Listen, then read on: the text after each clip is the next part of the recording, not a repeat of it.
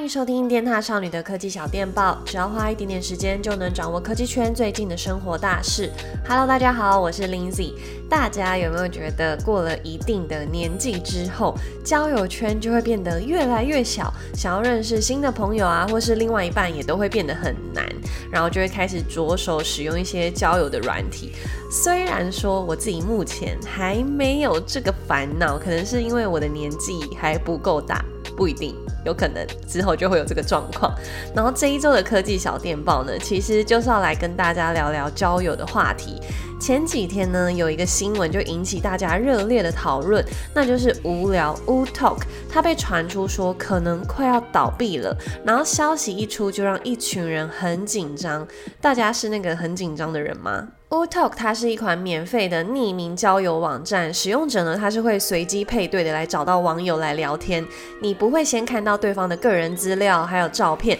等于是说我们不先看长相，就直接先跟对方单纯的聊天，再来看看你们彼此是不是频率有搭到。那如果你觉得 OK，想要往下发展的话，要不要交换联络资讯，就是看大家自己个人的意愿。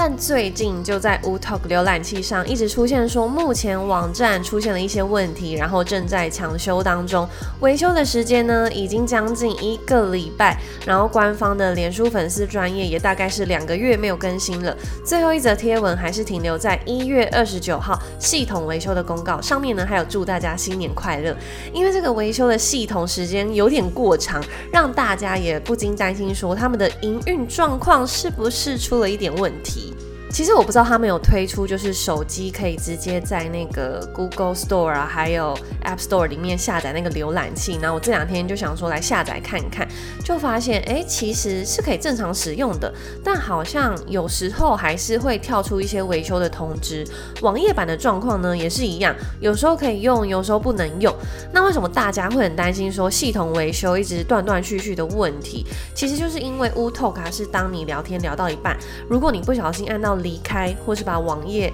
不小心关掉，或是甚至你家里网络断线，你会直接跟你当下聊天的那个人断开联系，然后是找不回来的。所以大家就在担心说，如果时不时就要进入那个维修的页面，那我是不是聊天聊到一半，你突然进维修，结果呢，你把我未来的另外一半就弄不见了，这样就很严重喽。跟大家小小分享一下，U Talk 呢，大概是我大学的时候推出的，然后那时候就超级多人在用，我也时不时呢会拿出来打发一下时间。那时候并不是很明确的说我是要在上面找异性啊，或是寻找另外一半，纯粹就是因为匿名聊天的关系，比较没有压力。想要离开或是不想聊的话，我随时可以闪人。所以有时候遇到那种嗯没有很想要上的课，就会在上面就是跟人家聊天。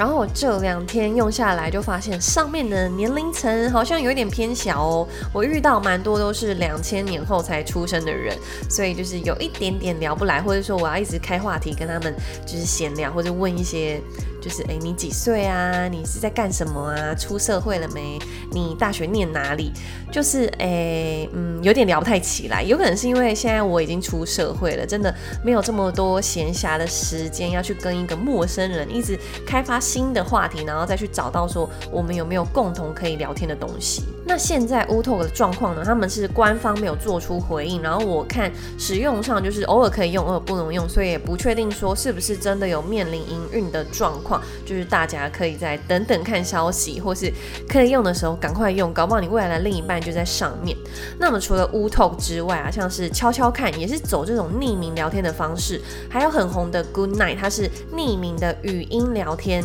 不看脸听声音，大家还是很容易晕的。那除了这种方式之外啊，近期日本的地方政府还有推出元宇宙里面的联谊活动，叫做元宇宙婚活。你没有听错，是日本地方政府他举办的。所有的参加者是不可以露脸之外，也不可以告诉对方你自己的年龄，就是所有的人只能在这个虚拟的世界里面透过声音认识彼此。用意呢，其实就是要减少大家在约会上面的压力，然后顺利的认识到另外一半。那联谊的参加者在加入之前呢、啊，会有一个捏脸的环节，你可以选择自己的发型、穿着等等的，还蛮像 We 之前那种小人物的感觉。你就是可以打造出一个自己的虚拟分身，然后这个分。生呢，就是跟自己会有一点相似。我觉得光是捏脸的环节，搞不好大家就可以搞很久。那你参加之后啊，你进去坐到位置上，就会开始进入两个人的对话模式。对话的内容是不会被隔壁桌的人给听到的。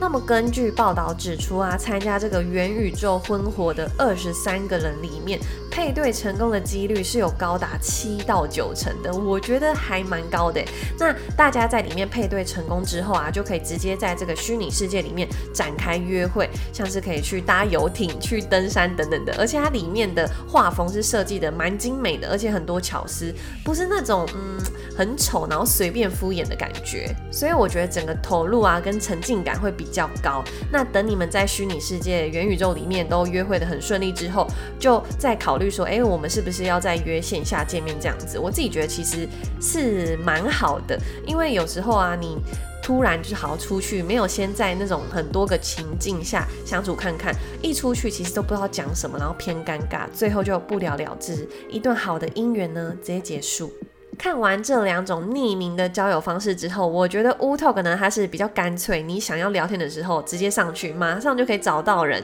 可是上面呢，其实还蛮多人都是找那些速食爱情，所以呢，带了一点运气的成分在里面。其实，在 D 卡上啊，就有网友就分享说，哎，他在 Wootalk 上面有滑到异性，然后他们最后交往了，就是超过五年，其实也是蛮厉害的。所以我觉得呢，还是要看上面能不能配对到跟你自己频率比较相近的人。那日日本的元宇宙婚活就是弄得比较高刚一点，感觉也是花了蛮多经费的，来设计很多的虚拟情境啊，吸引大家来参加。那大家参加这个，其实他就是需要花一点时间来跟大家聊天，所以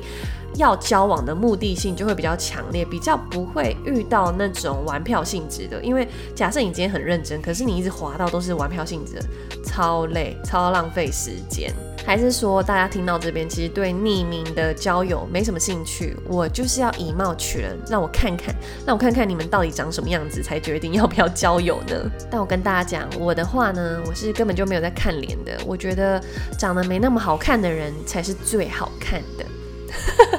在讲什么？